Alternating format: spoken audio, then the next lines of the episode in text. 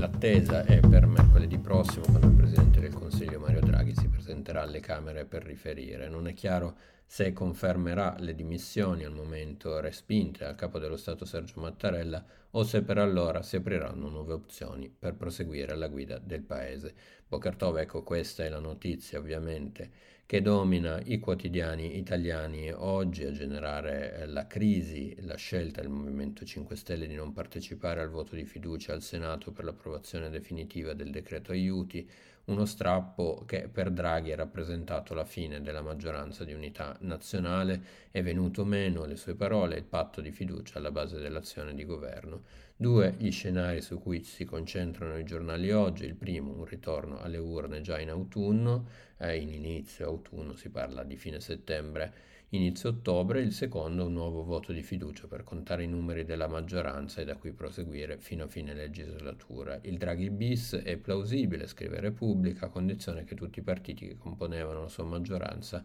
gli chiedano di restare e che la ripartenza avvenga su basi chiare e convinte. Secondo il quotidiano, parti- secondo il, quotidiano il Partito Democratico e Italia Viva sono già schierati in tal senso, orientamento simile. Per Forza Italia e Movimento 5 Stelle resta la Lega divisa al suo interno su quale strada intraprendere e invece Fratelli d'Italia, come ovvio, chiede le elezioni subito. Il, l'attenzione poi invece a livello internazionale sempre sul viaggio di eh, Biden in Israele che oggi si conclude eh, in realtà con un passaggio a Betlemme per poi eh, partire da Ben Gurion e andare a Jeddah in Arabia Saudita. Il presidente degli Stati Uniti eh, ieri, assieme al primo ministro israeliano Yair Lapid, ha siglato quella che è definita la dichiarazione di Gerusalemme, in cui, tra le altre cose, gli Stati Uniti si sono impegnati a utilizzare qualunque mezzo per fermare l'Iran dal raggiungere l'atomica. Come evidenzia il Corriere, Biden e Lapid concordano con l'obiettivo ma differiscono sui metodi. Il primo crede nel negoziato con Teheran nel riattivare l'intesa sul nucleare, il secondo ribadisce che la diplomazia non fermerà il regime degli, degli ayatollah. Il mondo libero si prepari a usare la forza, queste le parole di Lapid per il foglio Gerusalemme ha recepito la lezione di quanto accaduto in Ucraina, dove gli americani aiutano Kiev ma senza un coinvolgimento attivo nel conflitto. Una lezione che ha aumentato la consapevolezza che se le minacce da parte di Teheran dovessero farsi ancora più concrete, Gerusalemme potrebbe contare soltanto su se stessa le parole eh, del foglio, che poi prosegue nella sua analisi. Il nuovo Medio Oriente serve anche a questo. Washington mantiene la collaborazione economica e militare con Israele, ma da lontano, ma da lontano. Questa eh, lezione l'hanno appresa anche i nemici. La prossima settimana si incontra il presidente iraniano Ebrahim Raisi, il russo Vladimir Putin. Dunque queste le considerazioni del foglio. Eh, si rimane in tema di eh, viaggio eh, di missione di Biden che come abbiamo detto oggi è impegnato a, Betlemme, a Betlemme con i vertici palestinesi una parentesi del suo viaggio in Medio Oriente, eh, la descrizione del Corriere, questo che eh, eh, spiega anche il valore dato a questo passaggio, quantomeno eh, nell'interpretazione del Corriere, eh, poi proseguirà questo, questa missione verso l'Arabia Saudita, come dicevamo. Repubblica eh, parla di un tentativo da parte di Biden di riaprire il dialogo con i palestinesi, lo fa in realtà più che altro nel titolo del pezzo, ma poi se si va a leggere all'interno le opzioni sul tavolo al momento per rilanciarlo sono eh, molto poche, ci sono stati alcuni eh, piccoli passaggi da parte di Lapid, che però ricordiamo è un primo ministro eh, a scadenza perché a novembre poi si tornerà alle elezioni con un probabile cambio di guardia. Eh, si, invece l'attenzione e soprattutto sul, su quanto potrebbe accadere con l'Arabia Saudita dove sembra esserci maggiore concretezza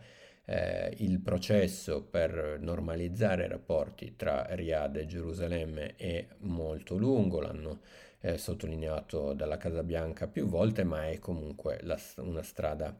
più che fattibile, nel mentre eh, Israele ha dato ad esempio il suo assenso al ritorno delle isole di Tiran e Sanafir al, all'Arabia Saudita, che in cambio consentirà i, diretti, i voli diretti dallo Stato ebraico per i pellegrini musulmani verso le città sante di Mecca e Medina. Non siamo all'ingresso dei sauditi negli accordi di Abramo, evidenzia Repubblica, ma si tratta di passi verso la normalizzazione che potrebbero favorire anche il negoziato palestinese, come le discussioni per creare una difesa aerea comune contro l'Iran.